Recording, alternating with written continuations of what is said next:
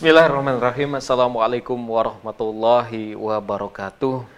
Alhamdulillah rabbil alamin hamdan katsiran thayyiban mubarakan fih kama yuhibbu rabbuna wa yarda asyhadu an la ilaha illallah wahdahu la syarikalah wa asyhadu anna muhammadan abduhu wa rasuluh.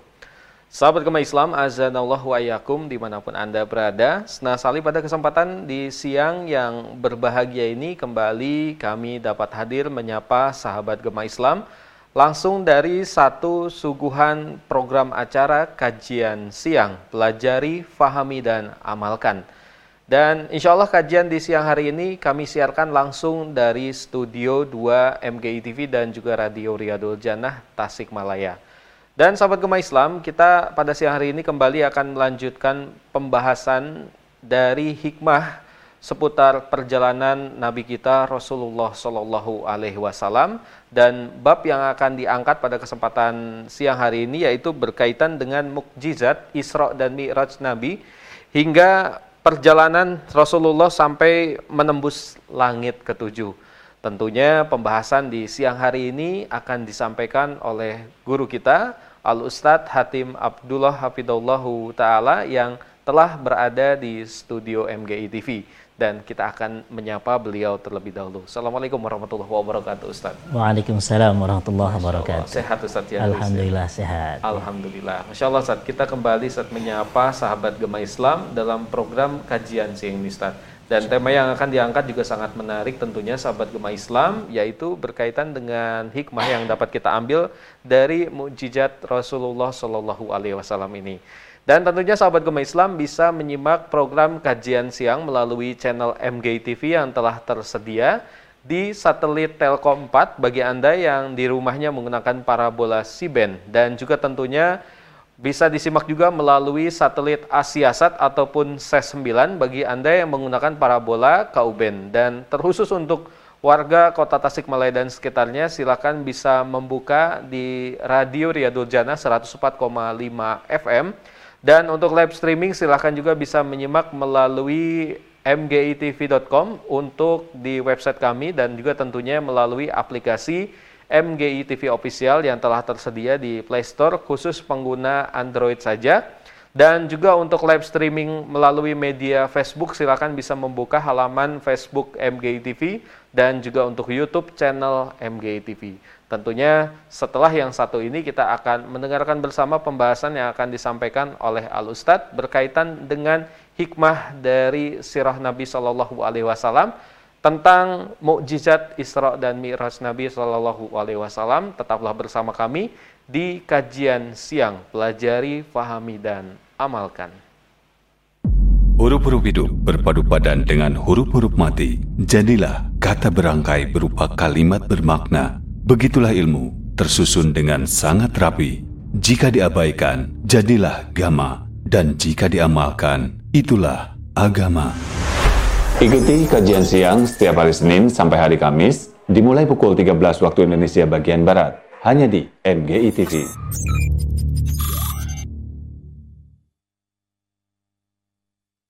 Bismillahirrahmanirrahim. Alhamdulillah wassalatu wassalamu ala Rasulillah wa ala alihi wa sahbihi wa man tabi'ahum bi ihsanin ila yaumiddin.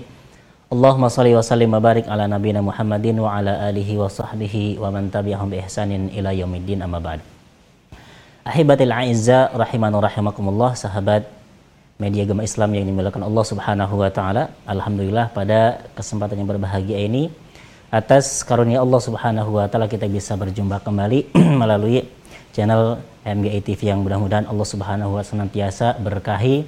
Kemudian semoga Allah Subhanahu berikan istiqomah kepada kita semua. Ikhwata iman rahiman rahimakumullah. Pada pertemuan minggu lalu baru kita menjelaskan tentang mukaddimah dari pembagian mukjizat juga karamah waktu itu. Insya Allah pada kesempatan yang berbahagia ini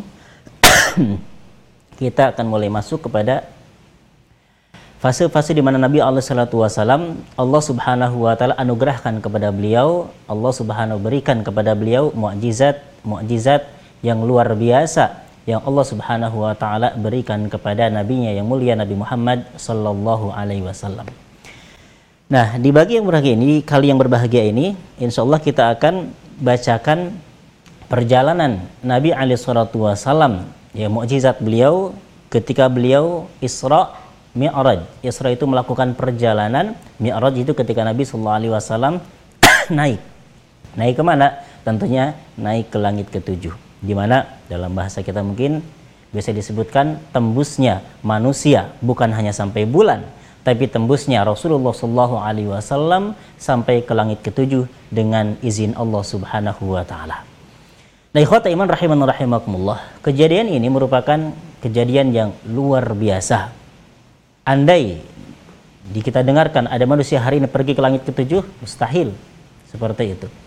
Seperti halnya dahulu orang-orang kafir Quraisy ketika mendengar kabar bahwasanya Nabi Ali Suratu Wasallam ya Allah bawa dan Allah perjalankan Rasulullah SAW dengan waktu yang singkat sampai langit ketujuh mereka musta mengatakan mustahil. Bahkan banyak orang-orang yang tidak mempercayainya.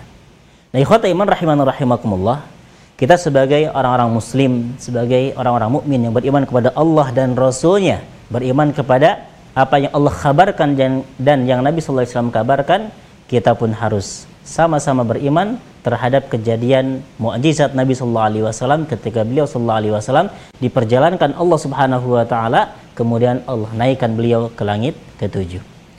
Nah, ikhwata iman untuk menguatkan keimanan kita kepada kenabian Nabi Ali Shallallahu Wasallam kepada kekuatan Allah dan maha kuasanya Allah Subhanahu Wa Taala Allah maha berkuasa dan Allah Maha mampu melakukan segala sesuatu sesuai dengan kehendak Allah Subhanahu wa taala. Mudah-mudahan kisah ini ataupun mukjizat yang akan kita bacakan ini bisa menambahkan ziyadatul iman wa taqwa, bisa menambahkan keimanan yang lebih dan ketakwaan yang terus meningkat dengan kita akan melihat mungkin dari perjalanan Nabi Ali Shallallahu Wasallam.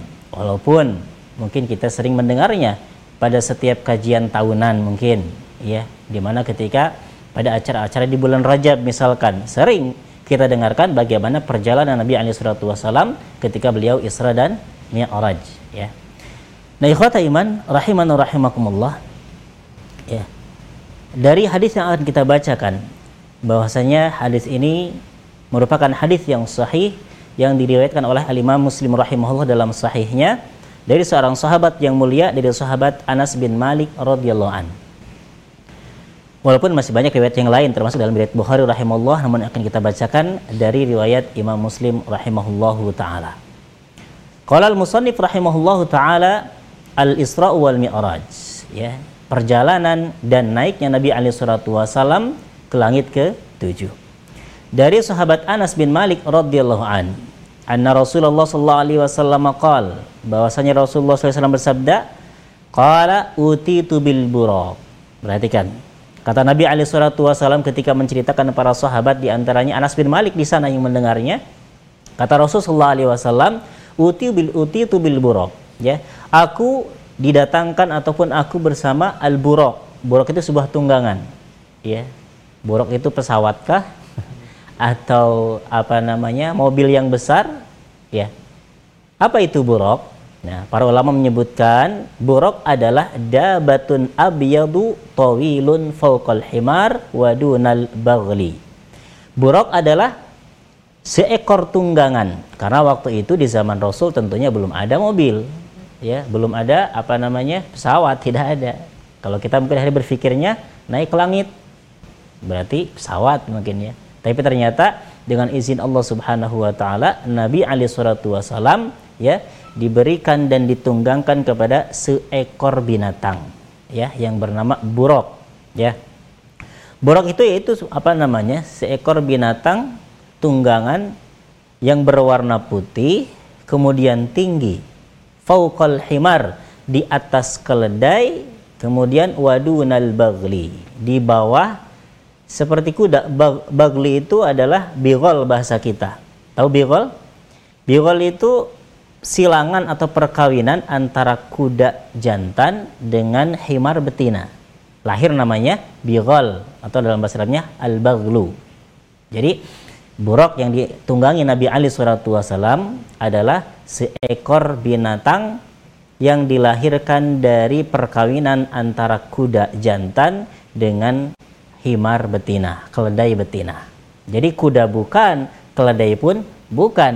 Nah, di antara keduanya silangan antara kuda dan keledai. Itulah namanya bu burok. Yang berwarna putih kata Nabi sallallahu alaihi wasallam.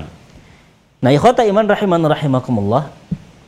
Dari sabda Nabi sallallahu alaihi wasallam pun ini menunjukkan bahwasanya ya hikmah untuk kita dari ketika disebutkan adanya hewan yang namanya buruk atau al-bighal tadi atau al-baghlu ini menunjukkan bahwasanya bolehnya kita apa namanya mem, mengawinkan ataupun mempersilangkan yang beda jenis seperti itu. Antara apa tadi? Antara kuda dengan keledai seperti itu ya. Kemudian Qala Nabi Ali sallallahu wasallam beliau lanjut menyebutkan bercerita kepada para sahabatnya tentang perjalanan Nabi sallallahu alaihi wasallam. Farakibtuhu hatta ataitu Baitul Maqdis. Qala farabattuhu bil halaqati allati yarbitu bihil anbiya. Kemudian Nabi sallallahu wasallam setelah disiapkan tadi bighal tadi buruk, naiki birok yang berwarna putih, maka Nabi SAW mulai melakukan perjalanan namanya Isra. Ya, Isra, al-Isra. Isra itu perjalanan ya sarab dari mana disebutkan oleh para ulama min masjidil haram ya dari masjidil haram ilal masjidil aqsa itu di baitul Maq maqdis. Ya jadi Nabi alaihi salatu wasallam diperjalankan oleh Allah Subhanahu wa taala dari Makkah al Mukarramah Masjidil Haram ke mana Palestina di sana. Bukan perjalanan yang sebentar kalau kita hari ini. Tapi ikhwata iman rahiman rahimakumullah dalam riwayat ini menyebutkan bahwasanya perjalanan Nabi alaihi salatu wasallam beliau melakukan perjalanan bukan hanya sampai Baitul Maqdis atau Masjidil Aqsa yang ada di Palestina itu tapi Nabi alaihi salatu wasallam nanti akan kita sebutkan beliau sampai menembus langit ke tujuh. Waktunya tidak lama. Disebutkan oleh para ulama dalam hadis-hadis yang sahih, waktunya hanya satu malam saja. Ya, satu malam.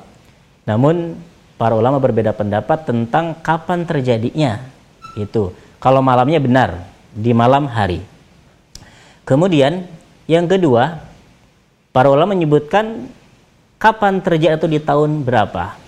Nah, di sini ada khilaf di antara para ulama. Namun jumhur ulama menyebutkan kejadian tersebut adalah ketika apa namanya satu tahun sebelum hijrahnya Nabi Shallallahu Alaihi Wasallam. Sebelum hijrah, jadi setahun. Ada yang mengatakan apa namanya 16 bulan. Ada yang mengatakan bahkan tiga tahun sebelumnya seperti itu. Namun pendapat yang Allah alam bisawab yang banyak diambil oleh para ulama, beliau melakukan perjalanan tersebut adalah satu tahun sebelum sebelum hijrah ke mana? Ke Madinah, ke Yathrib. Nah, ikhwata iman rahiman rahimakumullah.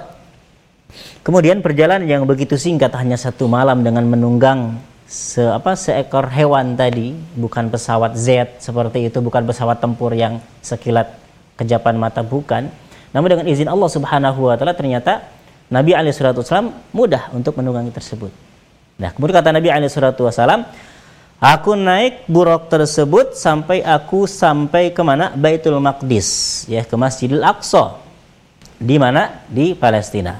Qala farabattuhu bil halaqati allati yarbitu bihil anbiya. Ya.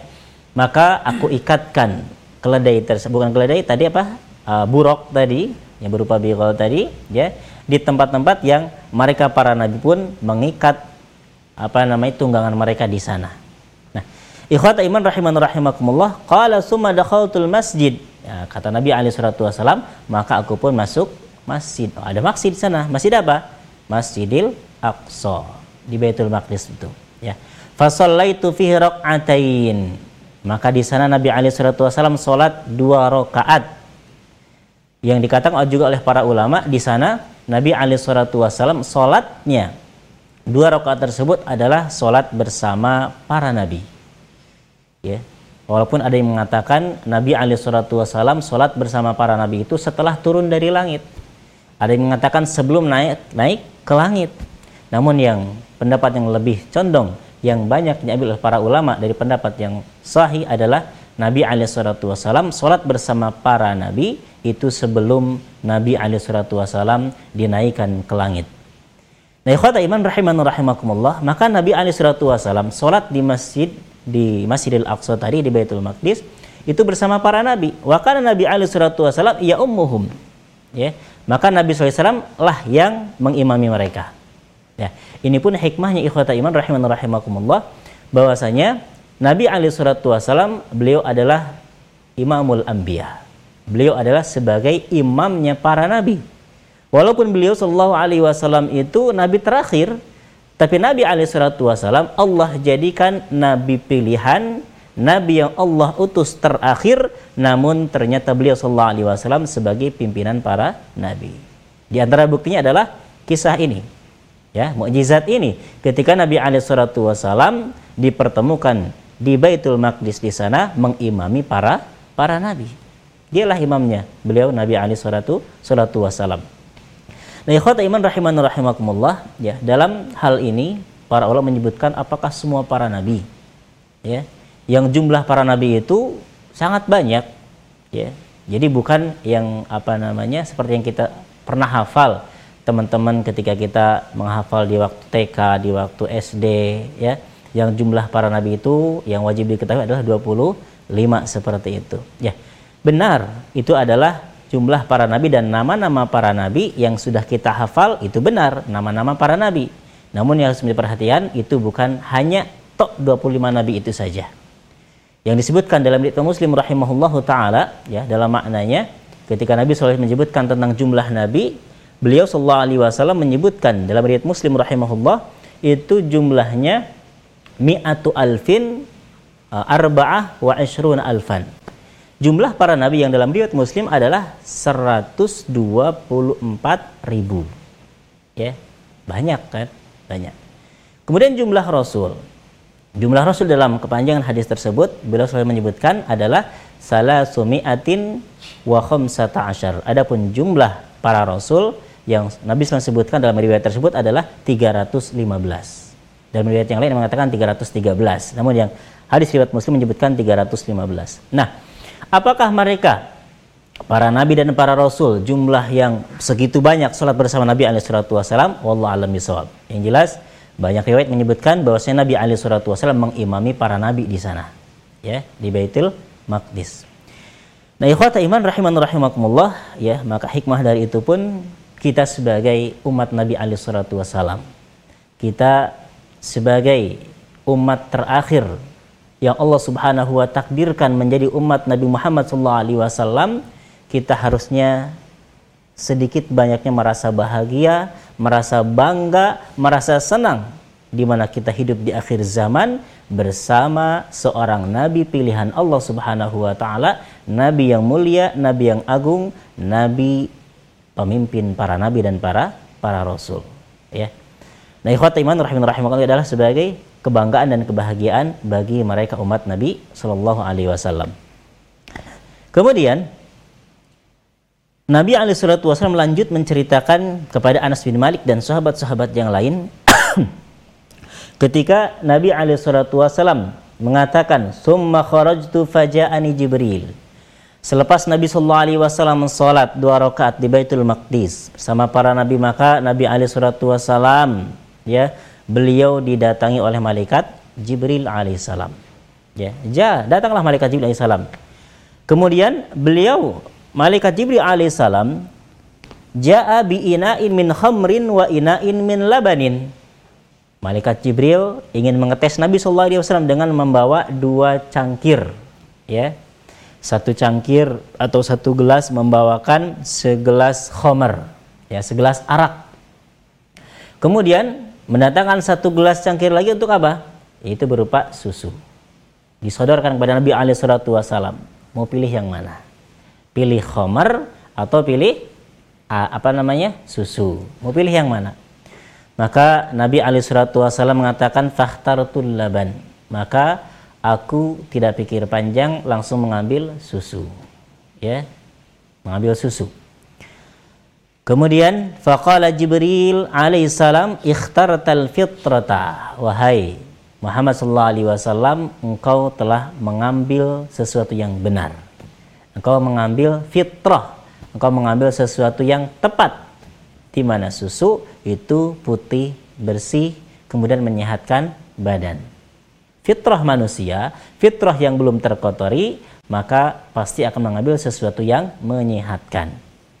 Itu adalah bukan berarti hanya memilih susu untuk kesehatan. Ini mengandung makna, mengandung hikmah bahwasanya ya agama ini, agama yang dibawa oleh Nabi Ali Wasallam adalah merupakan fitrah yang Allah ciptakan, yang Allah berikan kepada manu, manusia.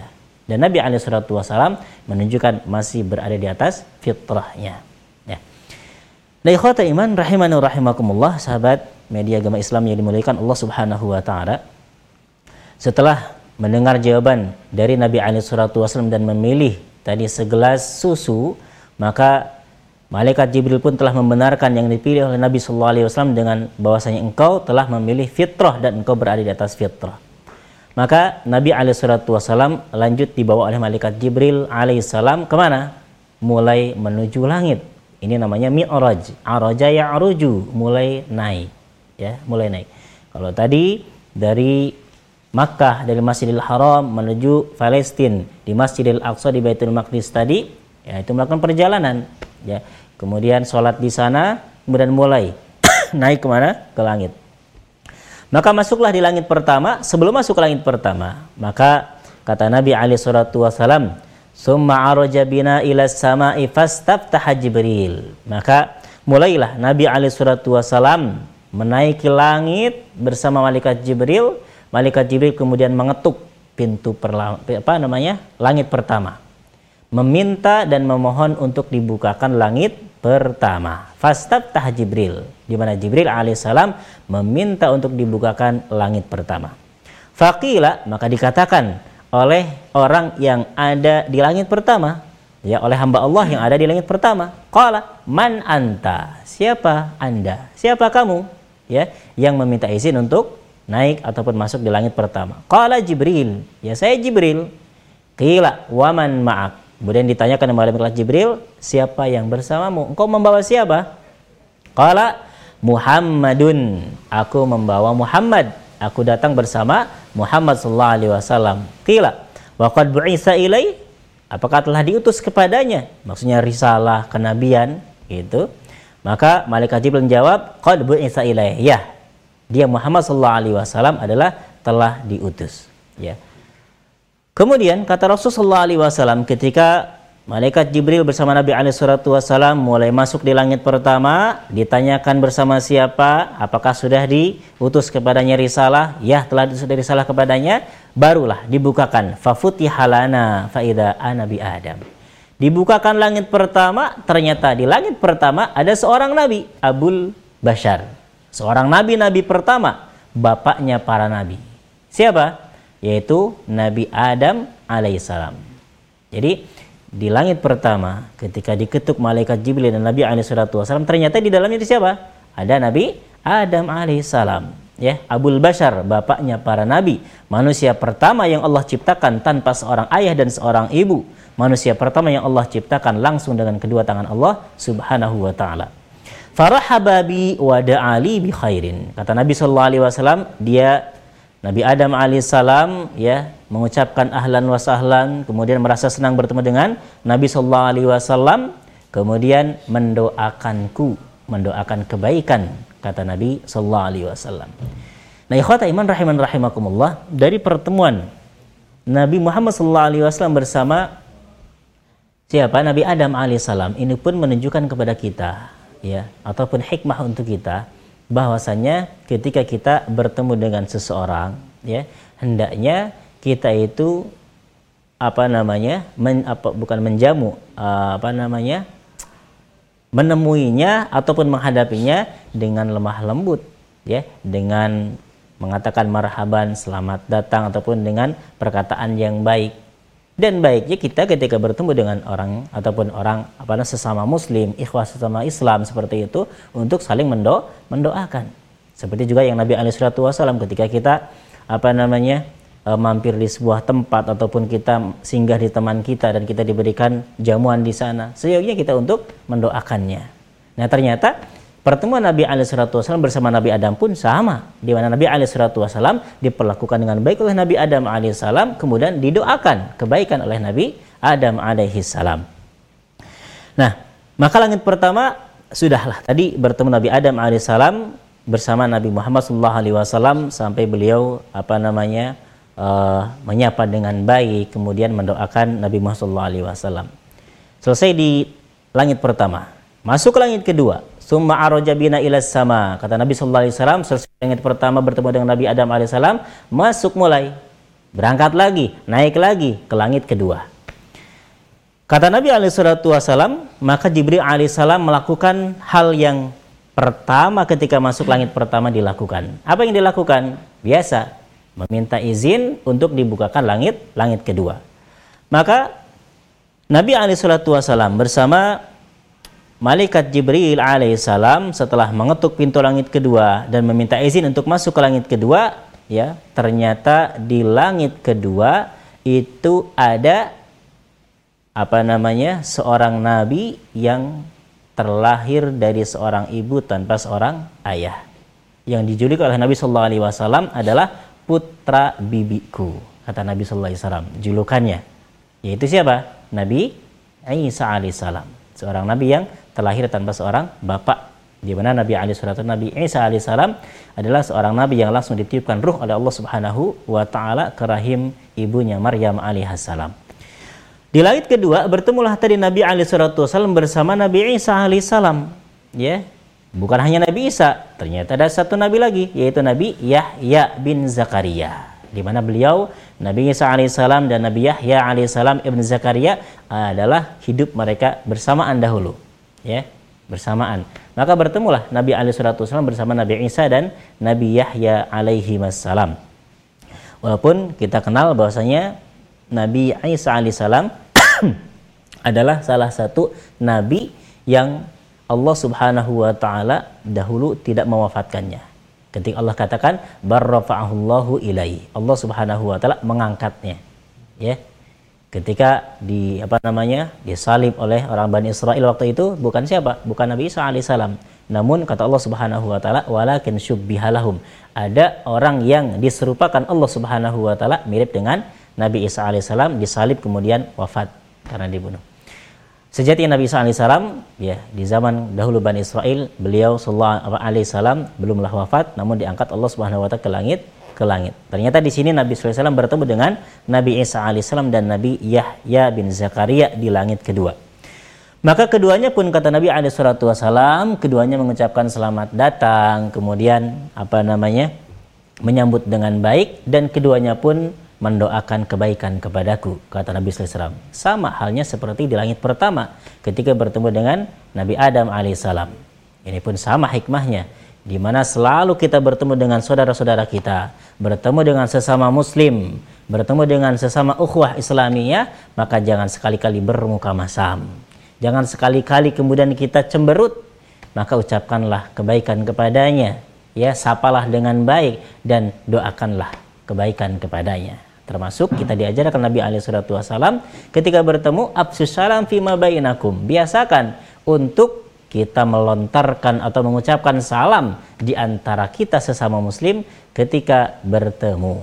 Karena dalam ucapan salam di sana ada doa ada doa kebaikan. Nah, ikhwata iman rahiman rahimakumullah.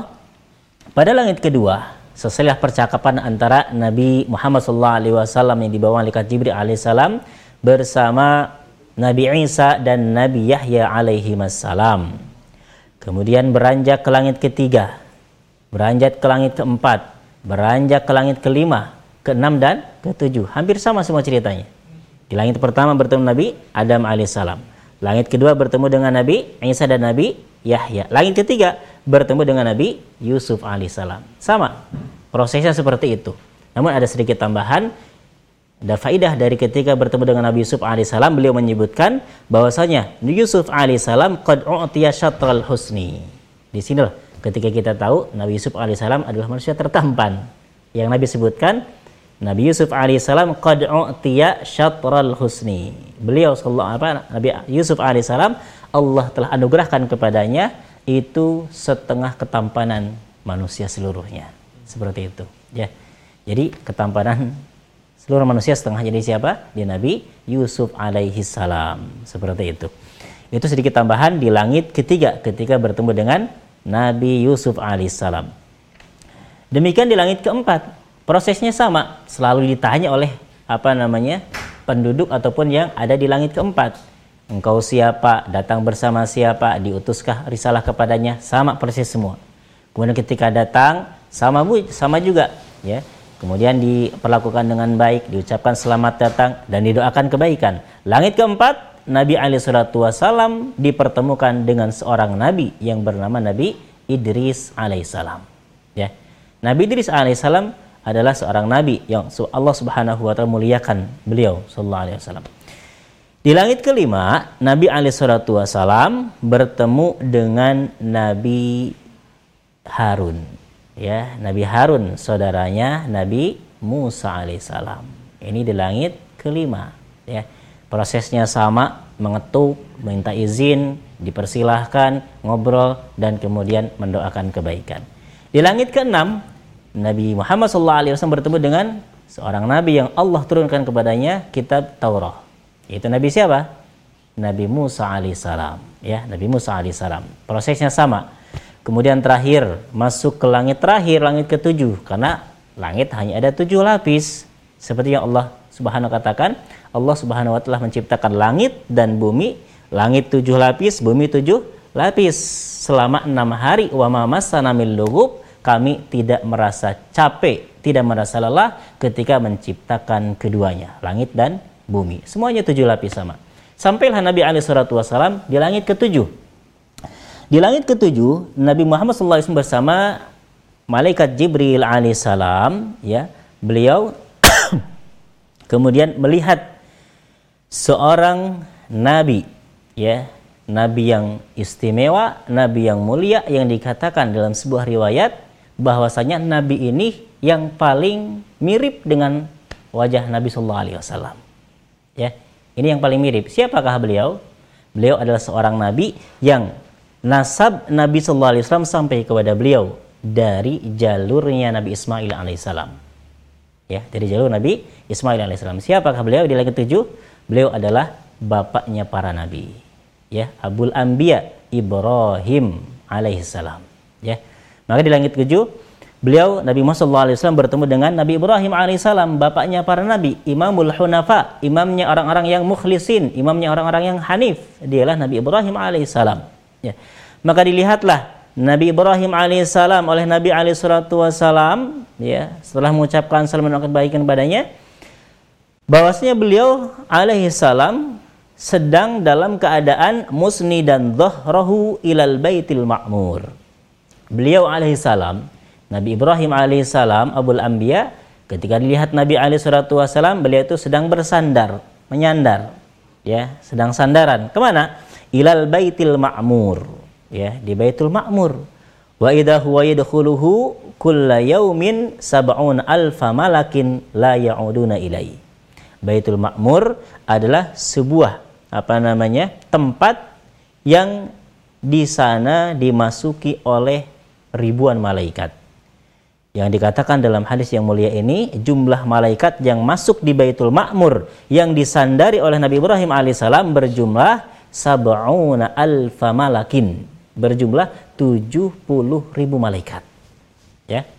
Namun kata Nabi Shallallahu Alaihi Wasallam itu terjadi setiap hari setiap hari yang masuk ke Baitul Ma'mur yang disandari oleh oleh uh, Ibrahim alaihissalam malaikat yang masuk ke dalamnya untuk sholat di dalamnya, zikir kepada Allah di dalamnya itu berjumlah 70 ribu. La ya'uduna ilai. Itu tidak kembali lagi. Ya, tidak kembali lagi. Berarti malaikat-malaikat yang masuk Baitul Ma'mur yang sudah pernah masuk nggak masuk lagi. Hari ini 70 ribu, besok 70 ribu lagi, besok 70 ribu lagi, dengan terus bergantian. Berarti ini menunjukkan betapa banyaknya makhluk Allah yang bernama malaikat. Ya, dengan setiap hari terus bergantian 70 ribu 70 ribu kalau kita sholat lima waktu orangnya itu lagi itu itu lagi. Mending kalau banyak kalau penuh. Yang masuk muadzin imam muadzin imam dua itu. Bahkan yang menyedihkan di siang hari zuhur dan asar. Kadang satu orang satu orang. Yang jadi muadzin dia. Yang jadi imam dia. Yang jadi makmum dia pula ya adapun di sini lihat hikmah yang luar biasa ikhwata iman rahiman rahimakumullah hamba Allah Subhanahu wa taala yang bernama malaikat yang dikatakan Allah Subhanahu wa taala la ya'sunallaha ma amarahum ma yaf'aluna. Mereka lah malaikat makhluk Allah Subhanahu wa taala yang tidak pernah bermaksiat kepada Allah. wa yaf'aluna ma dan senantiasa melaksanakan semua perintah Allah. Tidak pernah ingkar, tidak pernah kemudian mengatakan capek lelah enggak. Ya. Semua berada di posisinya, semua berada di tugasnya. Seperti itu. Mereka lah para malaikat, ya. Yang tugasnya selalu bertasbih, tugasnya di sini adalah memasuki mana? Baitul Ma'mur 70 ribu setiap hari tanpa kembali lagi. Ini ikhwata iman rahiman rahimakumullah ketika kita punya apa namanya uh, lingkungan di sana ada masjid ya maka lihatlah bagaimana apa namanya makhluk Allah Subhanahu wa taala yang namanya malaikat ketika berbaris wal malaku soffan soffa. Ketika berbarisnya berbaris dengan rapi. Ketika memasuki beribadah kepada Allah di antaranya disebutkan dalam Baitul Makmur itu 70 ribu menunjukkan banyak. Demikian kita ikhwata iman hikmah dari hadis ini dari apa yang dilakukan oleh para malaikat maka ketika kita punya lingkungan yang di dalamnya ada sebuah masjid maka upayakan kita sebagai muslim sebagai mukmin yang dianjurkan Allah Subhanahu wa taala bahkan diperintahkan untuk memasuki masjid-masjid Allah jangan sampai masjid kita kosong jangan sampai masjid kita itu luas jadi kalau masjid kita sempit karena banyaknya orang yang datang ke dalam masjid masjid Allah Subhanahu wa taala hidupkanlah syiar-syiar agama ini. Hidupkan syiar-syiar Islam. Di antaranya syiar yang paling besar adalah kita memakmurkan masjid-masjid Allah Subhanahu wa taala. Demikian ketika yang dilakukan oleh para malaikat ketika mereka masuk Baitul Makmur itu dengan berbondong-bondong 70 ribu setiap kali bergantian tanpa mengulangi di keesokan harinya. Nah, ikhwata iman rahiman rahimakumullah. Kemudian kata Nabi sallallahu alaihi wasallam setelah melihat mereka para malaikat masuk kemudian Nabi alaihissalam dibawa oleh malaikat Jibril ke mana? Dahaba ila sidratil muntaha. Ya, setelah ke Baitul Ma'mur, di sana melihat Nabi Nabi Ibrahim alaihissalam melihat malaikat beribadah masuk Baitul Ma'mur 70 ribu bergantian. Kemudian Nabi alaihissalam dibawa ke mana? Sidratul muntaha. Ya, kepada tempat yang paling ujung di langit ketujuh. Wa idza waraquha ka'adanil filah wa idza samaruha kalqilah. Subhanallah Nabi Wasallam di sana diperlihatkan banyak sekali kejadian. Diperlihatkan berbagai macam keindahan dan diperlihatkan berbagai macam keburukan-keburukan. Di antaranya Nabi Wasallam yang ada di mana Sidratul Muntaha diperlihatkan pepohonan yang ada di dalamnya warakuha ka'adanil filah daun-daun yang ada di sana itu besarnya seperti telinga-telinga gajah. Besar, ya. Pohonnya seperti apa? Ya Allah alam.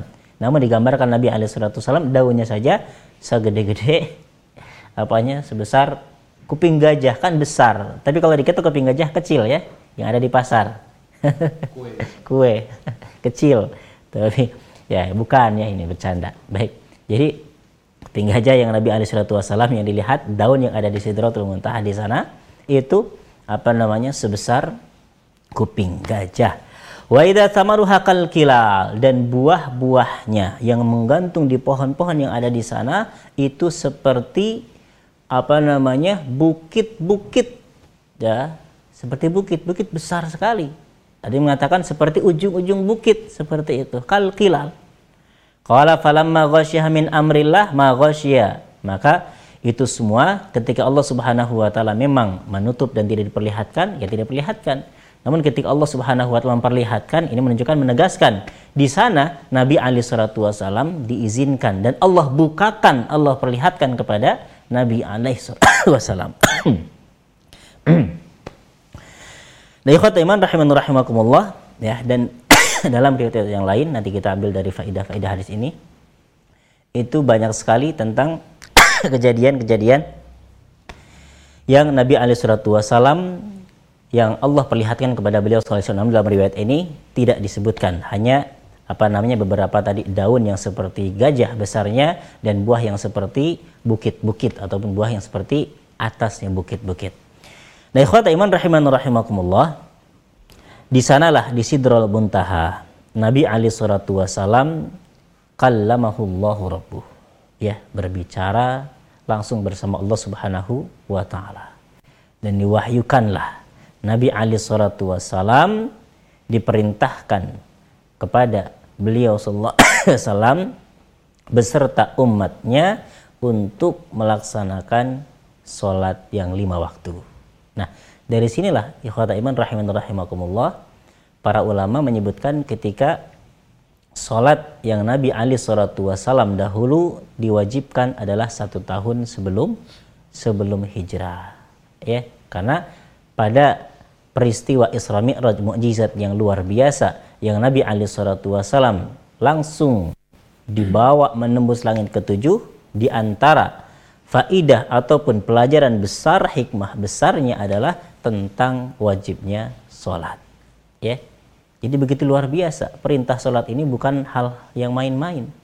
Perintah sholat ini bukan hal yang sepele langsung Allah subhanahu wa ta'ala mengundang Nabi alaihi salatu wasalam dengan menaikkan ke atas buruk dengan dibawa oleh malaikat Jibril alaihissalam langsung menembus langit ketujuh bertemu dengan para nabi untuk apa? Untuk ya memerintahkan agar dilaksanakan yang namanya sholat ya sholat untuk pertama kali Allah subhanahu wa ta'ala tawarkan kepada Nabi alaihi salatu wasalam dengan jumlah rokaat yang begitu lumayan banyak ya mungkin kalau kita hari ini melaksanakannya tidak sempat untuk bekerja tidak sempat untuk bermain tidak sempat untuk bergurau tidak sempat untuk mencari nafkah kenapa karena jumlahnya lumayan.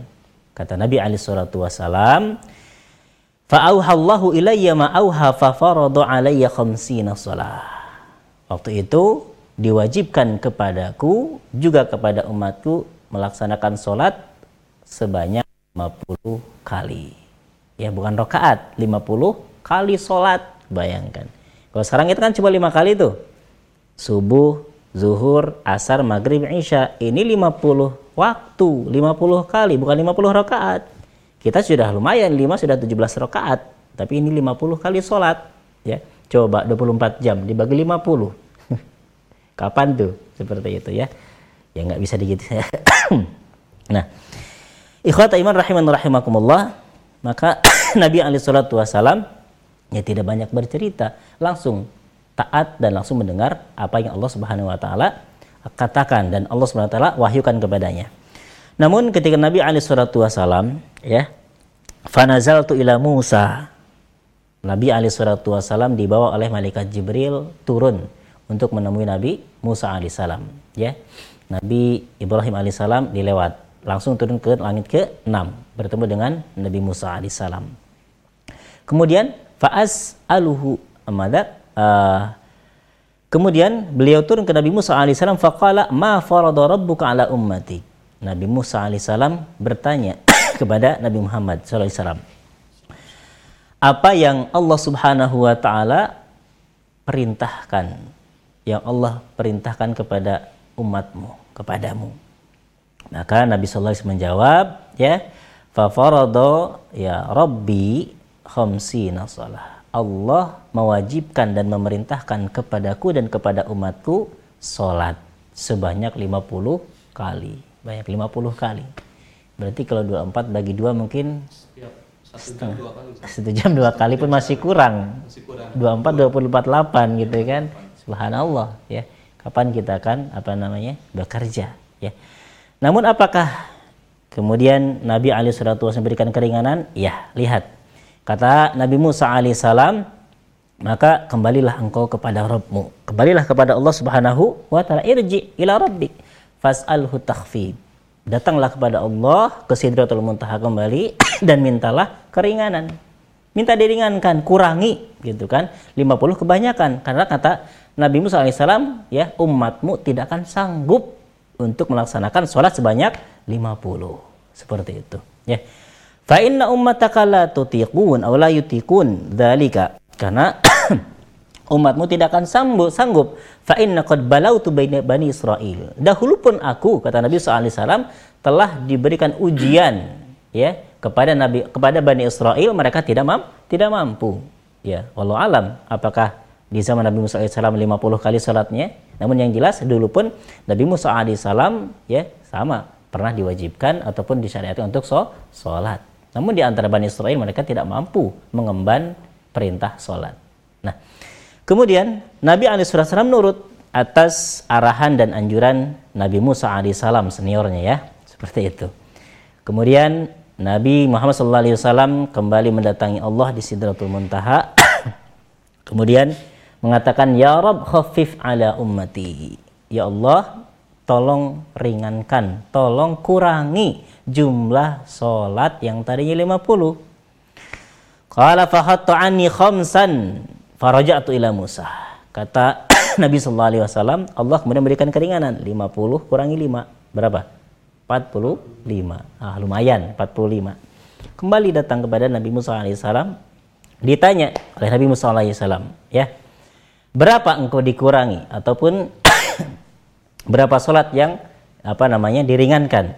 Kalau khamsan sudah dihapus 5 jadi 45 kata Nabi Musa alaihissalam inna ummataka yutiqun. Ya sama. Ya dengan jumlah 45 pun umatmu tidak akan mampu. Ya sangat mampu berat seperti itu. Dzalika farji ila rabbika fas'alu takhfif. Kemudian silahkan kembali lagi ke mana ke kepada Allah Subhanahu wa taala. Minta lagi keringanan kurangi lagi. Maka minta lagi ya Allah ya kurangi lagi ya dari jumlah yang telah engkau kurangi tadi lima. Qala falam azal arji baina rabbi tabaraka wa taala wa baina Musa alaihissalam hatta qala Ya Muhammad innahunna khamsu salawatin kulla yaumin walailah. Maka kemudian kata Nabi alaihi salatu wasalam terus Nabi Musa eh Nabi Muhammad sallallahu alaihi wasallam pulang pergi ya ke Nabi Musa alaihissalam dan kepada Allah Subhanahu wa taala gitu kan sampai dalam ayat ini mengatakan Nabi malu itu sampai di batas akhir Nabi alaihissalatu mendapatkan keringanan hanya lima waktu sholat lima. Namun dalam setiap dikurangi 55 berarti berapa kali kembali tuh? Ya bolak-balik ya untuk meminta keringanan. Karena setiap kali meminta apa namanya saran dari Nabi Musa, tetap umatmu nggak mampu, umatmu nggak mampu sampai lima pun. Nabi Ali Shallallahu Wasallam mendatangi Nabi Musa alaihissalam, kemudian mengatakan, Robku telah memberikan keringanan sampai lima waktu sholat. Ya, sampai lima waktu sholat. Kata Nabi Musa alaihissalam, irji ila rabbik fas'alhu takhfif. Kata Nabi Musa alaihissalam, lima, tinggal lima lagi, minta kurang lagi. Gitu ya. Padahal sudah lima dari lima puluh, sudah sembilan kali bolak-balik itu. Ya, tinggal lima yang terakhir. Kata Nabi Musa, tetap umatmu akan berat. Umatmu akan berat untuk apa namanya menjalankan perintah Allah yang berat ini. Salat. Faqala Rasulullah SAW, fakultu qad raja'tu ila rabbi hatta istahyaitu minhu. Ya Nabi Musa, sudah aku malu kepada Robku. Kalau sudah lima, kalau dikurangi lima lagi gimana? Nggak jadi diwajibkan sholat coba, ya kan? 50, 55 dikurangi sudah 9 kali, 45 hilang. Kalau naik lagi minta dikurangi lagi, mau berapa sholat? Dikurangi 5 ah, habis.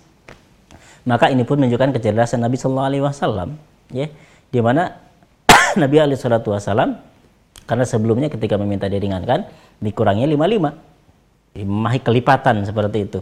Akhirnya Nabi Ali Shallallahu Wasallam berpikir ketika sudah sampai akhir permintaan dikurangi dispensasi tentang sholat, tinggal lima lagi. Ya masa iya mau minta lagi nanti hilang.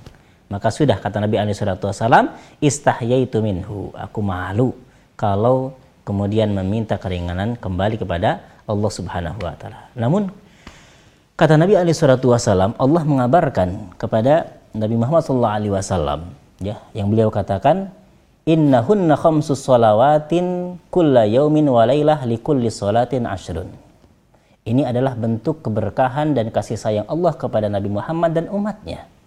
Di mana kata Allah Subhanahu wa taala salat yang diwajibkan kepadamu dan kepada umatmu itu adalah lima dalam sehari semalam. Likulli salatin ashrun. Namun ingat dalam setiap kali sholat, setiap kali waktu sholat, itu berjumlah berapa? Zalika ashrah, yaitu 10.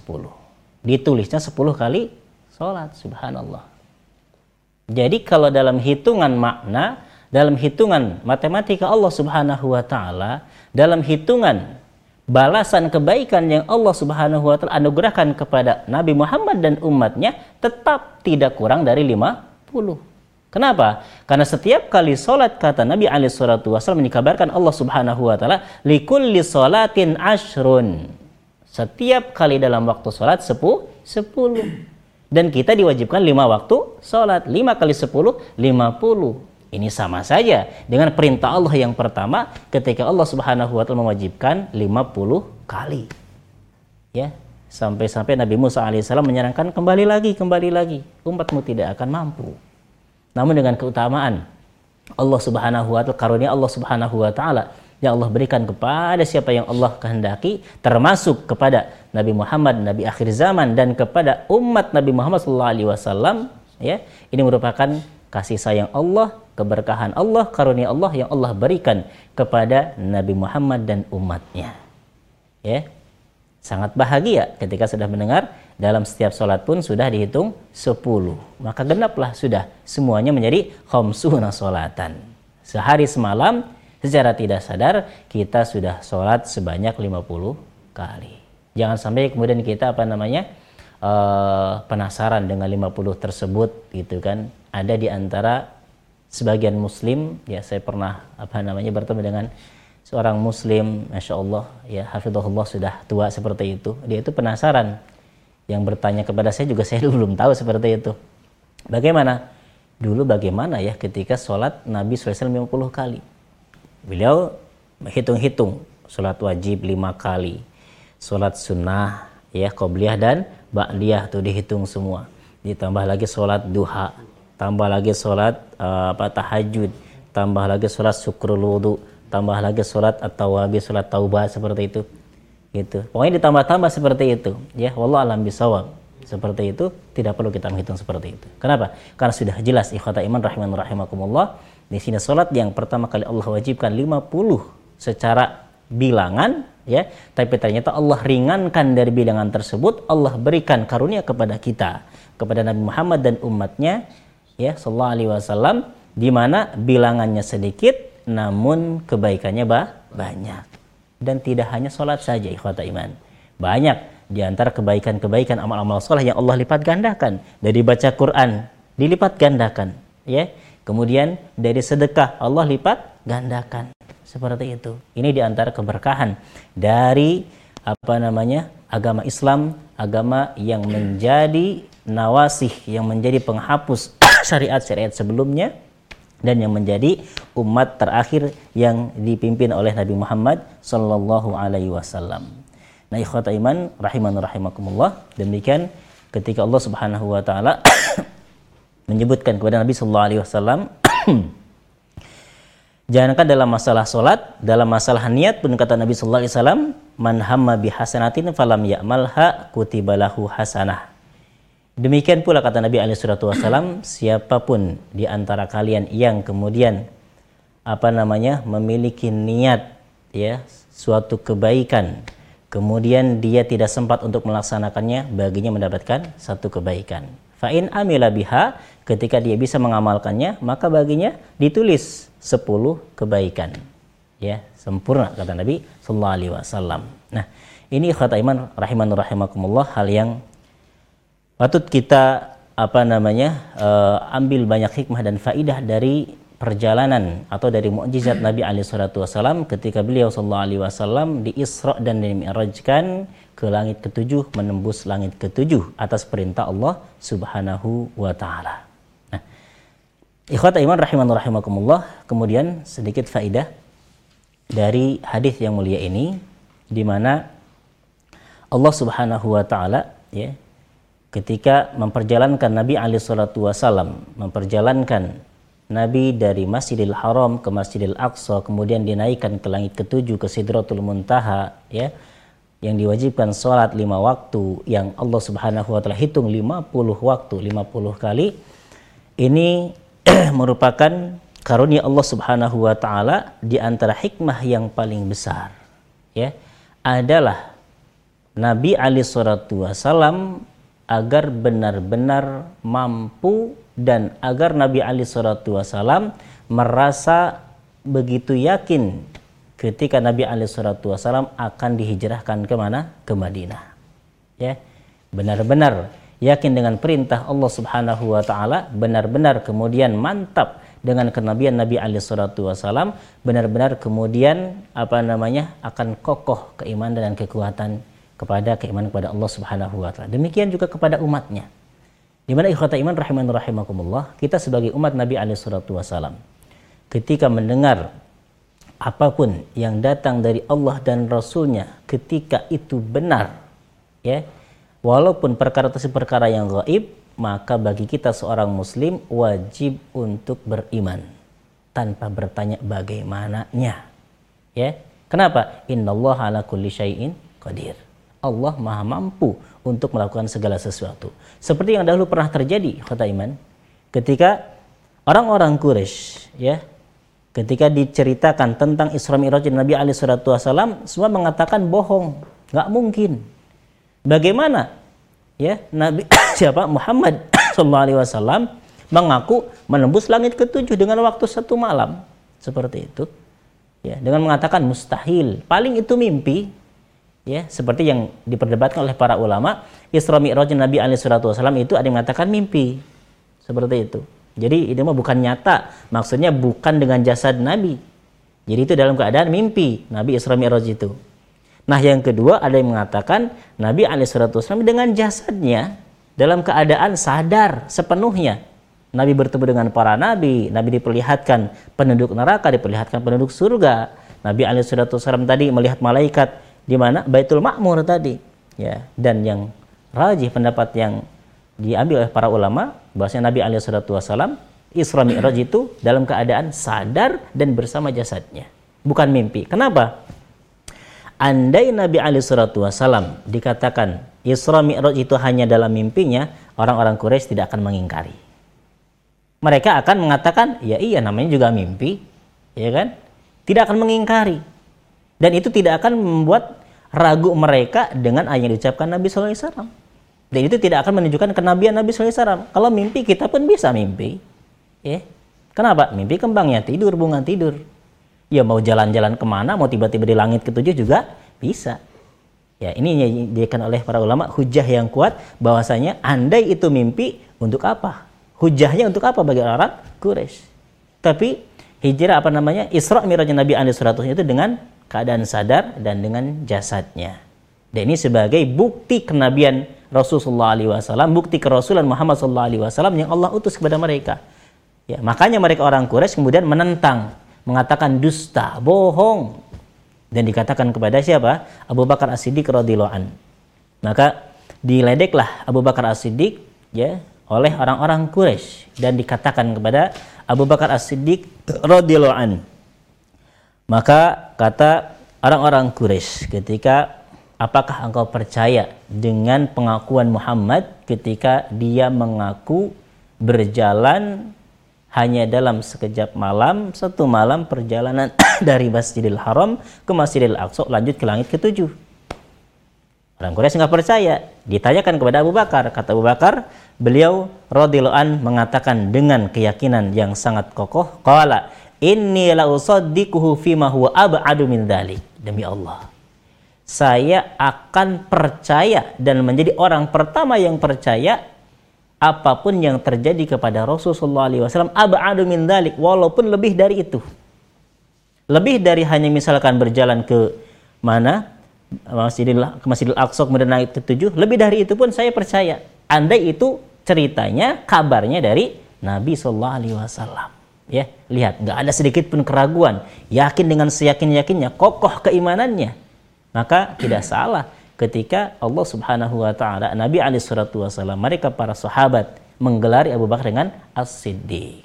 Ya, orang yang mempercayai. Orang yang selalu membenarkan, tidak sedikit pun ragu. Ya, terkhusus ketika tadi mendengar cerita Nabi alaihi salatu wasallam perjalanan Nabi alaihi salatu wasallam Isra dan Mi'raj. Orang pertama yang kemudian mengatakan saya yakin dengan seyakin-yakinnya. Lebih dari itu pun aku percaya. Nah, ikhwata iman rahimakumullah kita pun sebagai umatnya, sebagai pengikut Nabi salatu wasalam, ya, harus banyak mengambil hikmah dari perjalanan beliau sallallahu alaihi wasallam ya ketika berjalan dari Masjidil Haram ke Masjidil Masjidil Aqsa. Nah, insya Allah nanti pun kita akan bacakan faidah-faidah yang masih banyak yang bisa kita akan ambil dari hadis yang mulia ini ya. Namun berhubung waktu sudah jam dua lewat mungkin kita lanjut pertemuan berikutnya insya Allah ya. Tidak ada pertanyaan. Baik Ustaz. Terima kasih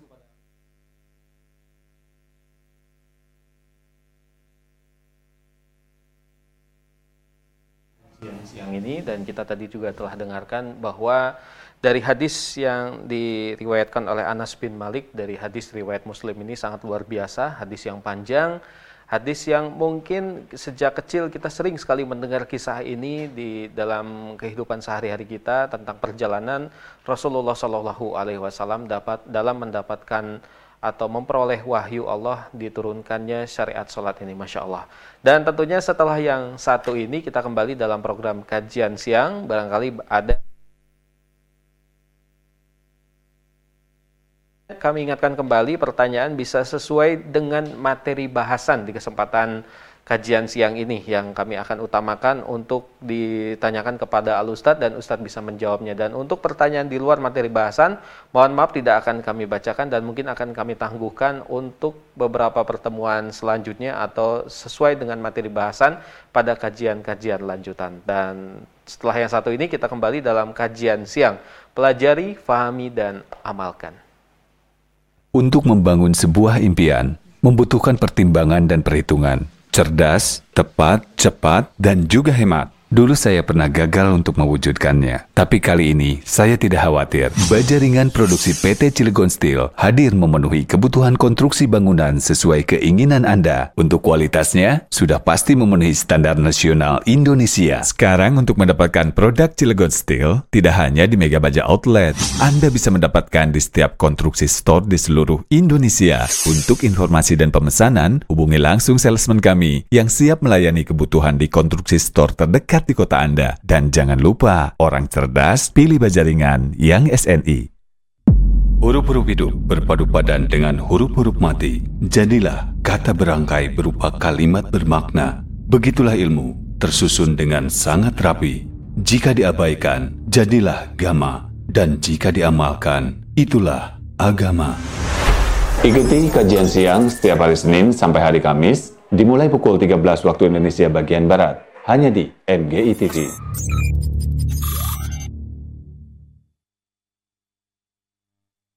Sahabat Gemah Islam kembali dalam kajian siang pelajari, pahami dan amalkan. Dan kita akan masuk di sesi tanya jawab dan kita akan sedikit mengobrol bersama Al Ustadz tentang materi bahasan kita di kesempatan siang hari ini.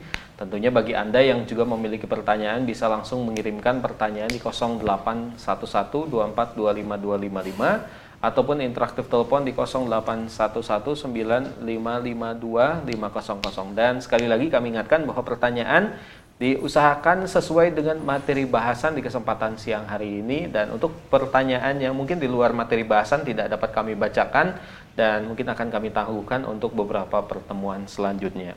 Baik Ustadz, di sini banyak sekali Ustadz yang bertanya dengan redaksi yang sama, tapi hmm. inti pertanyaannya seperti ini Ustadz Mungkin kita di masyarakat sudah tidak asing lagi saat setiap tahunnya merayakan kegiatan untuk uh, merayak untuk ini saat mengenang kegiatan ke, mengenang perjalanan Rasulullah SAW ini yaitu acara Isra dan Mi'raj ini tiap tahunnya. Dan banyak yang juga berdalih merayakan acara ini juga untuk mengambil hikmah yang kita petik dari ke, dari perjalanan dan mujizat Rasul itu Ustaz. Nah, yang ingin ditanyakan Ustaz bagaimana pandangan Islam sendiri terhadap hukum merayakan perayaan ini Ustaz? Silakan Ustaz. Baik. Ikhwata iman rahiman rahimakumullah. Ya. Kejadian Isra Mi'raj, kejadian yang luar biasa, kejadian yang tidak dialami oleh nabi-nabi yang lain. Ikhwata iman rahiman rahimakumullah. Berkait dengan kita misalkan tadi merayakan karena kategori dari merayakan itu dalam bahasa Arab dikatakan Eid. Eid itu dalam bahasa dikatakan sesuatu yang berulang. Yeah. Itu namanya Eid. Dan Nabi Ali Shallallahu Wasallam dalam hadis yang maknanya dan hadisnya itu adalah sahih bahwasanya hari raya yang dimiliki oleh seorang muslim oleh kaum muslimin dalam Islam hari raya itu hanya ada dua Idul Fitri dan Idul Adha. Nah, adapun selain dari itu ya dari Idul Adha dan Idul Fitri yang sifatnya berulang-ulang kemudian dirayakan secara berulang-ulang, maka Allah alam bisawab, ikhwata iman rahiman rahimakumullah, sebaiknya untuk dihindari. Kenapa? Dahulu Nabi Wasallam ketika merayakan Idul Adha, Idul Fitri dengan sukacita, dengan senang-senang. Idul Adha dengan memotong sapi, memotong unta. Ya, harinya makan dan minum. minum. Demikian hari Idul Fitri juga sama. Bagaimana ketika Nabi SAW mengharamkan puasa di dua hari tersebut, di dua hari raya Idul Fitri Idul Adha. Ini harinya makan kalian, harinya minum kalian. Gak boleh kalian puasa di sana. Kenapa? Menghormati dan merasa senang dan harus senang dengan dua hari raya tersebut. Dan itu terus berulang-ulang. Kemudian berkaitan dengan misalkan kita memperingati hari-hari yang lain. ya Baik itu misalkan hari-hari kita, hari pernikahan, ya hari kelahiran atau hari-hari yang lain. Ketika di sana dianggap hal tersebut kemudian bisa mendatangkan keberkahan. Kemudian hal tersebut misalkan apa namanya? hal yang diulang-ulang dan di sana mengatakan ada kebaikan, maka wallahu alam bisawab hal tersebut sebaiknya kita tinggalkan. Jangan sampai ikhwata iman rahiman rahimakumullah kita misalkan masuk ke dalam kategori sabda Nabi alaihi salatu wasallam dari Aisyah, "Man amila amalan laisa alaihi amruna fahuwa Sayang andai kita masuk dalam hadis Aisyah tersebut siapa yang beramal dengan sebuah amalan laisa alaihi amruna dan amalan tersebut tidak ada contohnya dari kami. Tidak pernah kami memberikan anjuran kepadanya fahuwa raddun sayang. Amalan tersebut akan sia-sia. Itu. Kemudian yang kedua ikhwata iman rahiman rahimakumullah dengan dalih misalkan ingin mengenang dengan dalih ingin mempelajari dengan dalih ingin mengambil ibrah dan kisah. Ya. Apakah di sana tidak ada waktu lain? Apakah di sana tidak ada kesempatan lain? Toh kenapa harus di bulan itu yang bertepatan? Seperti itu. Seperti kita misalkan hari ini, bukankah tidak harus di bulan nanti? Ya, kan sebulan lagi itu sebentar lagi kan? Gitu. Apakah nggak ada waktu lain? Bukan berarti misalkan ketika bertepatan dilarang seperti itu. Kalau sedang misalkan bertepatan ya sudah jalan seperti itu. Tapi ketika dengan mengkhususkan, jadi dalam Islam itu memang yang dikategorikan dalam masalah ibadah khususnya mendekatkan diri kita kepada Allah Subhanahu wa taala adalah dalam masalah kita mendekatkan diri kemudian mengkhususkannya itu perlu kepada sebuah dalil dan tuntunan. Nah, ketika kita lihat dahulu Nabi alaihi wasallam kejadian ini kan sebelum hijrah setelah hijrah Nabi SAW masih ada waktu berapa tahun? 10 tahun. Ya, 10 tahun. Demikian para sahabat, khulafa ar-rasyidun, Abu Bakar, Umar, Utsman dan Ali radhiyallahu ajmain. Apakah kemudian mengkhususkan apa namanya? E, berkumpul-kumpul, mengkhususkan untuk mengumpulkan masyarakat, mengkhususkan untuk mengambil ibrah dan untuk mengambil pelajaran dari kisah Isra Mi'raj Nabi sallallahu alaihi wasallam. Justru ikhwata iman rahiman rahimakumullah ketika kita benar-benar mengenang dan beriman tentang Isra Mi'raj dan Nabi alaihi wasallam ingat di sana pesan yang paling penting yang Nabi alaihi wasallam langsung dipanggil Allah ke langit ketujuh, ketujuh adalah untuk melaksanakan sholat. Pertanyaannya, ya, maka kalau benar-benar kita ingin betul-betul mengambil ibrah, mengambil pelajaran mengambil hikmah dari perjalanan Nabi Ali Shallallahu Wasallam dari Masjidil Haram ke Masjidil Aqsa, kemudian naik ke langit ketujuh, maka laksanakan dengan tepat sholat lima waktu. Kemudian dengan melaksanakan sholat lima waktu tersebut, ingat Nabi Ali Shallallahu Wasallam sudah meminta keringanan yang begitu banyak kepada Allah Subhanahu Wa Taala. Ingat kepada hikmah tersebut, kepada ibrah tersebut. Jangan hanya sebagai sebuah cerita yang setiap tahun misalkan kita lalui, tapi tidak diambil ibrah. Lihat ibrahnya. Ikhwata iman rahiman rahimakumullah, yang 50 hingga menjadi 5, Allah karuniakan. Walaupun hanya 5 waktu, Allah berikan 50 kali dalam melaksanakan ataupun dari segi pahala tanpa menguranginya. Ini karunia yang sangat besar, maka jangan sekali-kali kita menghilangkan dan menghindari atau menjauhkan ibrah dan hikmah dari perjalanan tersebut. Maka ketika kita benar-benar ingin mengambil ibrah dari perjalanan tersebut, lakukan sholat lima waktu dengan sebaik-baiknya. Dan jangan asal menegakkan. Lihat, sabda Nabi SAW, Sallu kamaro aitumuni usalli. Sholatlah kalian seperti kalian melihat aku sholat. Pas banget sih sulit mungkin. Tapi minimal kita berusaha semaksimal mungkin bagaimana agar gerakan sholat kita, bacaan sholat kita, ya, kemudian ketergantungan hati kita kepada sholat, kemudian bisa mengikuti dan mencontoh apa yang Nabi SAW contohkan dan ajarkan. Jadi walau alam bisawab, ya, sebaiknya untuk mengkhususkan, sebaiknya ditinggalkan. Ya, lihat di waktu-waktu lain seperti itu. Tinggal intinya tinggal iya. sudah sholat yang baik, baik. seperti itu. Jadi ketika kita ingin mengambil pelajaran dari kisah ini pun tidak dikhususkan dalam Betul. dalam perayaan, apalagi ditentukan waktunya Ustaz ya. Betul. Masya Allah. Baik Ustaz, ini ada pertanyaan kedua juga Ustaz dari pendengar Radio Riyadul Jannah dari Bapak Abdurrahman.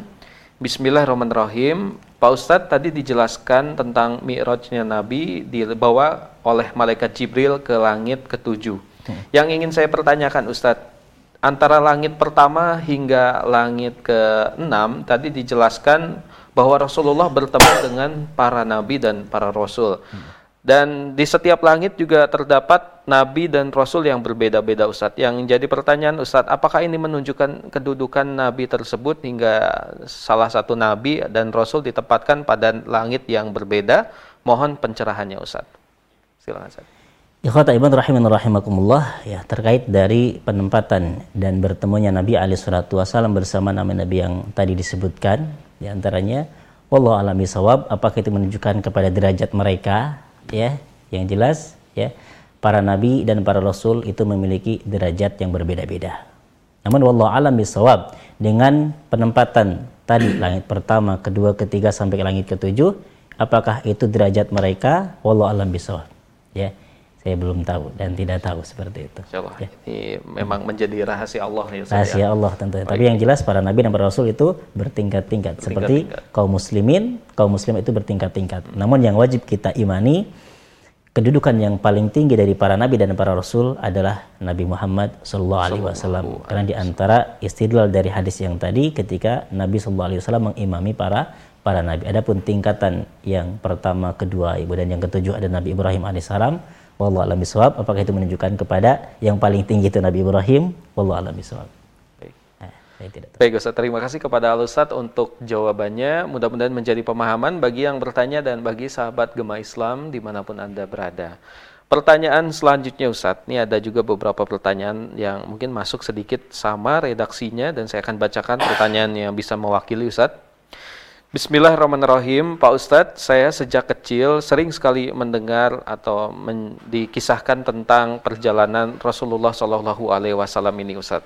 Yang sering juga saya dengarkan adalah kisah tentang buruknya ini sendiri, Ustadz. Ada beberapa riwayat atau penjelasan yang menjelaskan tentang buruknya Rasulullah ini apa, dan di sana dijelaskan bahwa kendaraan Nabi ini adalah salah satu dari makhluk yang ada di surga dan makhluk yang paling sering menangis Ustadz. Yang ingin saya tanyakan apakah benar adanya riwayat ini dan penjelasan ini Ustadz? Mohon pencerahannya. Silakan Ustadz. Nah, ikhwata iman rahiman rahimakumullah berkaitan dengan buruk yang tadi di awal sebetulnya sudah kita jelaskan ya yang dibahas oleh para ulama tentang buruk yang dinaikkan Nabi alaihi wasallam juga telah disebutkan oleh para para perawi seperti itu seperti Imam Muslim rahimahullah di mana hewan tersebut adalah hewan yang menyerupai hewan yang Allah kirim kepada Nabi Ali Shallallahu Wasallam ya yang berupa hewan tunggangan yang apa namanya persilangan perkawinan antara kuda dengan apa tadi? Uh, himar ya dengan himar. Itulah dinamakan buruk yang ditunggangi Nabi Shallallahu Alaihi Wasallam kalau dalam cerita-cerita kan sampai punya sayap seperti itu. Allah alam bisawab dalam hadis-hadis yang tadi dibacakan bahwasanya tidak ada sayap seperti itu. Biasa saja, namun berwarna putih. Seperti berwarna putih, hewan tersebut adalah hewan yang disilang antara apa namanya kuda dengan keledai.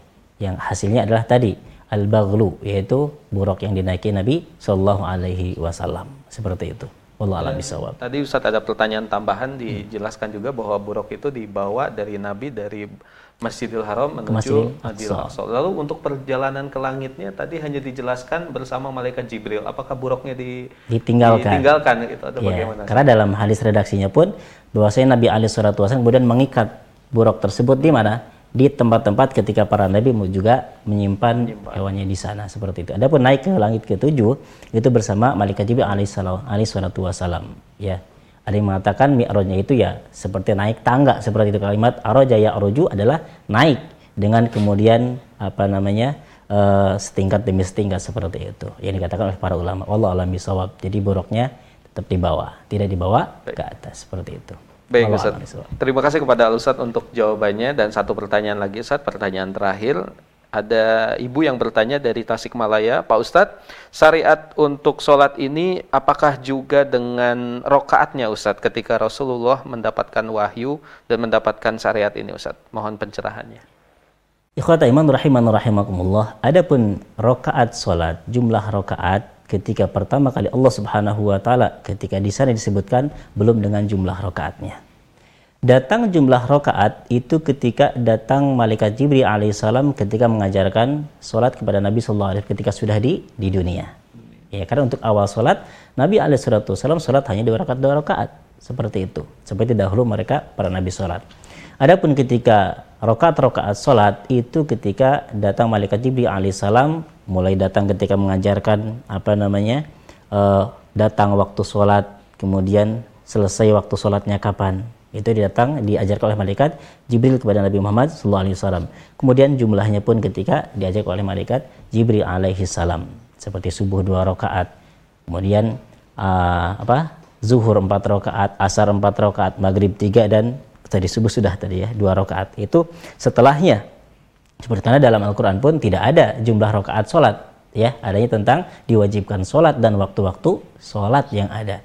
Adapun untuk jumlah rakaat sholat itu difirman Allah Subhanahu wa taala ataupun diwahyukan kepada Nabi alaihi salatu wasalam dengan melalui perantara malaikat Jibril alaihi salam ketika memerintahkan ataupun jumlah rakaat dalam dalam salat wallahu alam bisawab.